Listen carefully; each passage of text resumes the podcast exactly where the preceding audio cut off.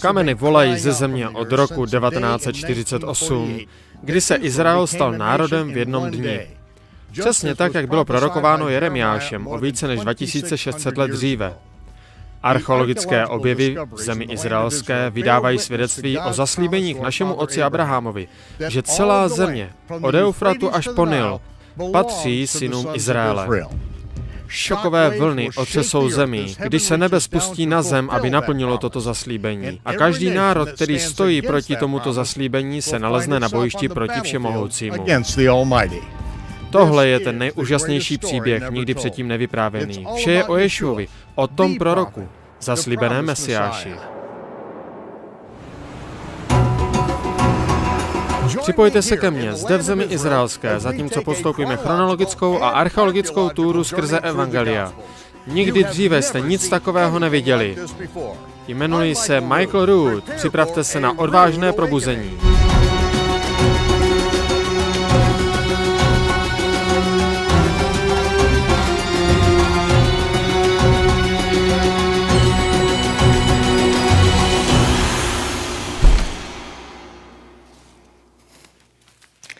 Potom, co byl Ješua narozen v Betlémě v Judeji, za dnů krále Heroda, kaldejští astronomové z východu přišli do Jeruzaléma a řekli, kde je ten, kdo se narodil králem židů? Viděli jsme jeho hvězdu na východě a přišli jsme mu složit poctu. Když král Herod slyšel tyto věci, on a celý Jeruzalém byl rozrušen. Zhromáždil všechny vládnoucí kněze a nejmoudřejší dohromady a požadoval, aby mu zjevili, kde se má Mesiáš narodit. Oni řekli, v Bejtlechem, v Judeji, přesně jak je napsáno prorokem Michášem. Micháš prorokoval, že budoucí vládce Izraele povstane z Betléma, města Davidova. On dále řekl, že vojáci okupující mocí zraní Izraelova budoucího vůdce a že on přenese jeho autoritu k vládnutí na někdy do budoucna, kdy se ostatek z pokolení Izraele vrátí zpět do země. Sto let předtím, než vůbec římská říše existovala, Micháš věděl, že cizinecká armáda bude okupovat Izrael. Jak věděl, že budoucí král bude narozen v Betlémě? Jak věděl, že král Izraele bude byt do tváře? Zraněn vojáky této okupující armády. Jak věděl, že těch severních deset pokolení Izraele zůstane roztroušeno, dokud je ten král opět nezhromáždí v posledních dnech? On věděl, protože Bůh nebes mu dal detailní informace o těchto budoucích událostech. Stejně tak, jak anděl Gabriel předal informace proroku Danielovi. Matouš 2. kapitola, verš 7. Herod si povolal ty astronomy do soukromí a velmi naléhlavě od nich požadoval, kdy se ta hvězda poprvé objevila. Herod učinil naléhavý požadavek což je jedno řecké slovo použité dvakrát pro intenzitu. Akribo, akribo. Aby se přesně přesvědčil důkladným výslechem, dotazováním. Herod chtěl vědět naprosto všechno, co ti astronomové věděli o narození toho krále židů. On věděl, že tito naložení poslové tady nebyli jen kvůli odpolední projížďce na velbloudech. Oni cestovali dva měsíce za vysoké náklady. Byli smrtelně vážní o jejich misi o doručení toho pokladu jim svěřeného. Toto nebylo nějaká seance žvatlajících mrňat s Herodem. On vyslýchal tyto vetřelce v jeho království. Jak jste věděli, co máte vyhledávat v konstelacích? Jak jste si vysvětlili dráhy těch planet? Kde jste získali informace ohledně narození toho krále Židů? Kdy přesně se jeho hvězda poprvé objevila? Herod musel zhodnotit pravost těch informací, které ti astronomové prohlašovali. A on se musel podivovat, jak je možné, že chrámoví kněží a učenci Sanhedrinu neví nic o této události. Tedy jen kromě toho, co prorok Micháš prorokoval, anebo co se mu snažili zatajit. Herod byl žárlivý král. On představoval chrám 16 let a tento jeho architektonický kousek zdobil zemi od Masady až po Galilei. Jeho dětem bylo souzeno vládnout nad Izraelem jako následujícím králům židů. V žádném případě nebyla žádná šance, že mu nějaké dítě bude překážet v jeho cestě. Herod popravil jeho vlastního dospělého syna Antipatra méně než čtyři měsíce po této události, protože císař s ním měl nějaký problém. Herod dokonce nedovolil, aby ani jeden z jeho vlastních synů ohrožoval jeho trůn. Jistotně mu to nějaké dítě z hvězdy od něj nesebere. Ti astronomové byli připraveni na tento výslech. Jejich záznamy, jako u všech astronomů, byly pečlivé. A jelikož byl juliánský kalendář oficiální kalendář pro římskou říši po více než 43 let v té době, ti astronomové a Herod hovořili stejným kalendářním jazykem. Oni začali. Před 16 měsíci, ve čtvrtek, 1. srpna, jeho hvězda Hacedek, ten spravedlivý, vstoupil do konjunkce s Nouga Venuší, zatímco postupovala po své přímé dráze směrem ke konstelaci Ariele, lva. Ve čtvrtek, 12. září, jeho hvězda přišla do konjunkce s Hamelek, královou hvězdou, mezi nohy lva. To bylo prvního Tishri, Jom Teruach, den troubení. Toto bylo to veliké znamení, které ohlásilo ten příchod toho spravedlivého krále, lva z pokolení Judy. Pondělí 17. února jeho hvězda Hacedek opět znovu vstoupila do konjunkce s Hamelek, králem. To bylo před deseti měsíci. O tři měsíce později, ve čtvrtek, 8. května, jeho hvězda Hacedek vstoupila do konjunkce s Hamelek po třetí. O měsíc později, 17. června, jeho hvězda Hacedek opět vstoupila do konjunkce s Nouga Venuší. Ve středu 27. srpna jeho hvězda vstoupila do masové konjunkce s Koubá, Nouga a Máadím.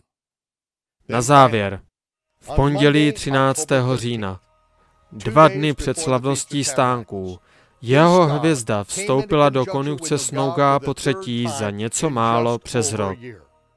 My jsme čekali na ukončení té slavnosti a pak jsme vyrazili směrem k Jeruzalému. Toto je město, ze kterého ten král bude vládnout zemi s železnou holí a absolutní spravedlností. Potom je Herod poslal do Bejtlechem a řekl, běžte a důkladně hledejte to malé dítě. Když ho naleznete, Přineste mi slovo, abych i já mohl přijít a vzdal mu poctu. Byl to pátek 19. prosince, kdy ti astronomové dorazili přesně na čas, aby se setkali s Herodem a strávili sabat v Jeruzalémě. Bylo to na tento sabat, kdy všichni kněží, včetně Zachariáše, sloužili v chrámu, když konali přípravy na slavnost Hanuka, která započala v úterý toho týdne. Ti astronomové už vzhlíželi k noci, kdy si bezstarostně odpočnou předtím, než doručí Danilův poklad, ale jejich spánek byl přerušen snem se zjevením od nejvyššího. Bylo jim přikázáno nepřinášet žádné zprávy zpět Herodovi, ale vrátit se do jejich země jinou cestou.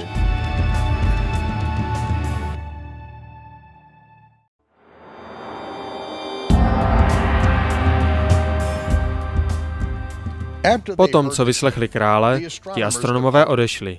Na východě, doslovně rozjasňující, spatřili hvězdu, která je vedla a přišla do míst v nebesích a zakotvila se přímo nad Betlehémem, kde bylo to mladé dítě.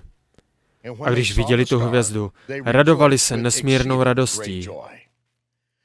Biblický astronom Robert Scott Wadsburg v jeho knize Hlas volající v nebesích zdetailňuje, že v nedělní ráno 21. prosince, jen dva dny před Hanukou, nebeské pozorování astronomů před svítáním způsobilo v jejich srdcích radostné poskakování. To osmé a závěrečné znamení byla jeho hvězda v ustupujícím pohybu přímo nad vesnicí Bejtlechem jak bylo viditelné z opevněných částí Herodova paláce v Jeruzalémě. Verš 11.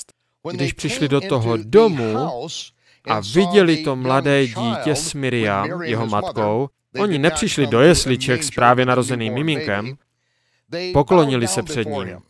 Otevřeli svá zavazadla a obdarovali ho dary zlata, kadidla a mirhy. Betlechem je méně než pět mil nebo osm kilometrů od Jeruzaléma. Astronomové by dorazili do tohoto domu během hodiny po jejich odchodu od Heroda. Oni nabídli tři dary tradičně darované královské rodině.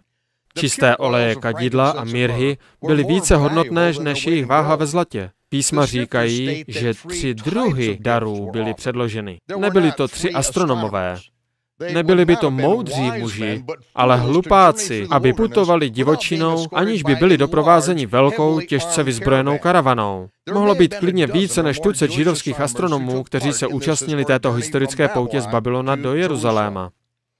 Verš 12. Jsou cvarováni ve snu nejvyšším, aby se nevraceli k Herodovi, navrátili se zpět do své země jinou cestou. Ten sen je varoval o Herodově podvodu a tak nerespektovali požadavek krále Heroda a okamžitě vyrazili do Babylona jižní cestou, čím se vyhnuli běžné cestovní trase, která vedla podél městských bran Jeruzaléma. Herodovi strážci byli vyzbrojeni a v pohotovosti, čekajíc a vyhlížejíc jejich návrat. Verš 13. Potom, co ti astronomové odešli, anděl Jehovu se zjevil Josefovi ve snu. Povstaň, vezmi to mladé dítě a jeho matku a utečte do Egypta. Zůstaňte tam, dokud vám neřeknu, protože Herod se chystá zničit to mladé dítě. Josef povstal a odešel ještě v tu noc, berouc sebou to dítě a Miriam do Egypta.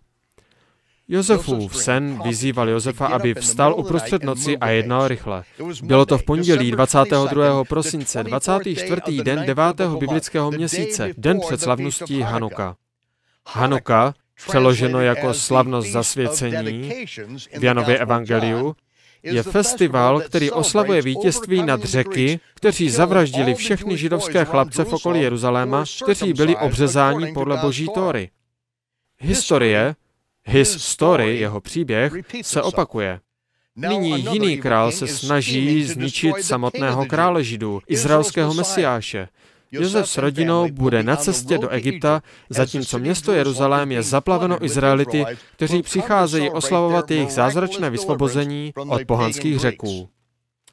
O něco více než rok předtím Josef a Miriam prezentovali oběť chudých lidí, dvě holoubátka, když přinesli Ješu do chrámu na 40. den. V tu dobu ještě nevlastnili Danielův poklad, ale přesně ve chvíli, kdy Josef s rodinou musel podstoupit ten záchranný útěk do Egypta, poklad dorazil přesně na čas, aby je zachoval v těch nelehkých časech před nimi. Ve všech zkouškách a problémech byli věrní a poslušní instrukcím, které obdrželi, byli ve vůli nejvyššího, který zajistil, že prozřetelnost pro jejich budoucnost byla již učiněna o stovky let dříve. Verš 15. Zůstali v Egyptě až do smrti Heroda. Tím bylo naplněno to, co bylo řečeno Jehovem skrze proroka Ozeáše, říkajíc, z Egypta jsem povolal mého syna. Ozášovo proroctví hovořilo doslovně o exodu, neboli výtí Izraelitů z Egypta, obrazně odkazujíc na národ Izrael jako na jeho syna. Jako prorocký předobraz Ozášova slova byla naplněna, když Ješua, který byl doslovný syn Boží, byl povolán z Egypta andělem Jehovovým.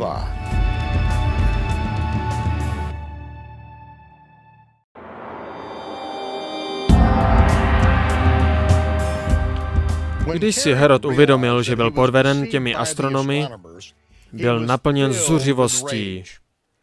Nařídil popravení všech děťátek chlapců v Jeruzalémě a okolí od dvou let věku a méně, podle toho času, který pečlivě požadoval od těch mudrců. Tato fráze nám dává konkrétní časové parametry pro obojí, znamení v nebesích a narození Ješuji Mesiáše. Astronomové dorazili do Jeruzaléma zhruba jeden rok a čtyři měsíce po prvním astronomickém znamení. Přesně jeden rok, dva měsíce a šest dní po narození Ješuji 15. Tišry 26. září tři roky před Kristem. Ženy, novorozenci a děti ve svém třetím roce a starší byly nejspíše vynechány z toho popravujícího příkazu, jelikož nepasovali do profilu předloženého těmi astronomy. Verš 17. Toto bylo naplnění slova řečeného prorokem Jeremiáhu, Jeremiáše. V Rama byl slyšet hlas naříkání, pláče a velkého zoufalství. Ráchel naříkající pro své děti, odmítajíc být utišena, protože již více nebyli. Dávajíc skromnou velikost populace v Betlémě a nedaleké Ramě, relativně malé číslo dětí, kteří pasovali tomuto popravnému profilu, a to velké množství lidí, kterým Herod a Římané byli zvyklí zabíjet v rozmaru, je pochybné, že poprava těchto mužských batolat zaujala mnoho pozornosti mimo blízce přilehlé oblasti. Rozhodně by to nebylo něco, co by trápilo Řím. Jak Ješua, tak Jochanen žili v kopcovitém venkově Judeji v blízkosti Betléma v době, kdy byl vydán Herodův popravný příkaz. Oba byli ve svém druhém roce. Ješua byl narozen v tichém skrytu s pouhou hrstkou pastýřů zasvěcených tím andělovým ohlášením. Jochanen na druhé straně byl narozen jako výsledek zázračného ohlášení starému knězi, sloužícímu v chrámu na velký den Shavuot. Zachariáš, jeho otec, byl raněn hluchostí a němostí a zástupy zhromáždění národa izraelského byl přítomen, aby zažili toto neobvyklé zjevení. V čase Jochanenova obřezání byla ústa Zachariáše otevřena a zvolal proroctví týkající se jeho syna, které znělo naskrz všemi pahorky Judeji. V okolí Jeruzaléma byl pouze jeden jasný kandidát na Mesiáše. Jochanen ben Zacharia. Kněz, dítě zázraku. Herod nebude schopen odpočinout, dokud syn Zachariáše nebude mrtev. Jochanen byl naplněn duchem od lůna své matky. A to malé dítě žilo v divočině, požívajíc stravu bezdomovců, čistých neboli košer kobylek a divokého medu. Žil v oddělení až do dne, kdy začala jeho služebnost. 15. roku Tiberia císaře. Roku 26 současné doby. Chyby. Tyto detaily vznáší otázku. Kde jsou jeho stárnoucí otec a matka? Evangelia Lukáše a Matouše Ješua se odvolává na muže jménem Zachariáše, který byl zavražděn mezi oltářem a chrámem. Na vás přijde zodpovědnost za všechnu spravedlivou krev prolitou na zemi. Od krve spravedlivého Ábela do krve Zachariáše, syna Barachiáše, kterého jste vy stěli mezi chrámem a oltářem. Řecká verze Matouše troufale přidává frázi syn Barachiáše, ale starý hebrejský Matouš čte naprosto stejně jako Lukáš, který neoznačuje tohoto konkrétního Zachariáše jako syna Barachiáše. Ješua mohl odkazovat na toho proroka zmíněného ve druhé Paralipomenon 24, ale nejspíše odkazoval na popravu bratrance své matky, Jochanenova otce, Zachariáše, kněze, za kterého byla chrámová stráž přímo zodpovědná. Historické extrabiblické texty, proto Evangeline James, vypráví o popravě Zachariáše chrámovou stráží pod autoritou Heroda. Proto Evangelion, 16. kapitola, verš 3, když Elševa slyšela, že její syn Jochanen bude hledán, tak jej vzala a odešla do hor, kde hledala místo, kam jej ukryje. Verš 8. Zjevil se jim tam anděl Jehovův, aby je zachoval.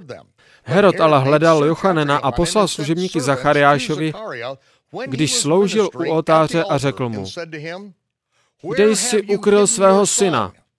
On jim odpověděl, já jsem služebník Jehovův a sloužím u oltáře. Jak já mám vědět, kde je můj syn? Herod byl rozzuřený. Není to snad jeho syn, který se má stát králem Izraele? Poslal své služebníky, aby opět promluvili se Zachariášem. Řekni pravdu, kde je tvůj syn? Uvědomuješ si, že tvůj život je v mých rukou? Ale Zachariáš reagoval. Já jsem svědkem pro nejvyššího. A jestliže Herod prolije mou krev, Bůh přijme moji duši a vy také prolijete nevinnou krev. Nicméně Zachariáš byl zavražděn mezi oltářem a vchodem do chrámu. Byl to právě týden slavnosti Hanuka, kdy se odehrála tato krvavá koupel nevinných dětí a Miriamina bratrance kněze Zachariáše. Je pravda, že všechny slavnosti boží jsou prorockým stínem dobrých věcí, které mají přijít. Ale slavnost Hanuka je taktéž prorockým stínem špatných věcí, které mají přijít. Antiochus Epiphanes je toho důkazem. Antiochus byl antimesiášem řecké éry. Stejně tak, jak Herod byl doslovným antimesiášem, který si ustanovil zabít Ješu mesiáše v římské éře. Za doby Antiochuse pohané vstyčili sochu Zeuse na chrámové hoře na Zeusovy narozeniny 25. prosince a prohlásili, že Zeus je Bůh a že Tóra Mojžíšova je nyní zastaralá, vynulována, zbavená autority. V knize Makabejských v originální verzi Bible krále Jakuba z roku 1611 Čteme o zasvěcených hanuckých věřících, kteří povstali proti Antiochovi a synům Řecka. V rozporu s očekáváním všech národů obklopujících Izrael, tito odevzdaní bojovníci porazili tu nejmocnější vojenskou sílu na světě. A oni tak učinili ve jménu a s mocí Jehovovou. Zničili obrazy, sochy, skáceli oltář, který byl pošpiněn masem sviní, očistili chrámovou horu od uctívání slunce a zasvětili nový oltář k uctívání pravého Boha. A to je proč Ješua slavil Hanuku, slavnost zasvěcení. A on tak učinil uzdravení muže, který se narodil slepý. My jsme všichni slepí, dokud on neotevře naše oči.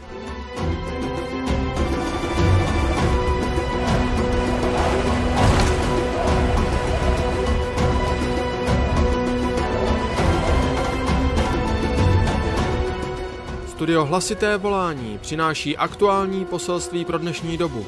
Odhaluje lži tradičně přijaté v moderním křesťanství.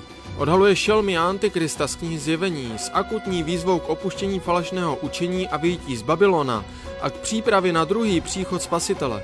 Prosíme zvláště o vaše modlitby za nás. Jestliže vás Bůh vede k finanční podpoře, pomůžete tak ostatním. Bůh vám žehnej a zachovej vás ve své pravdě a ve své lásce. Amen. Shalom.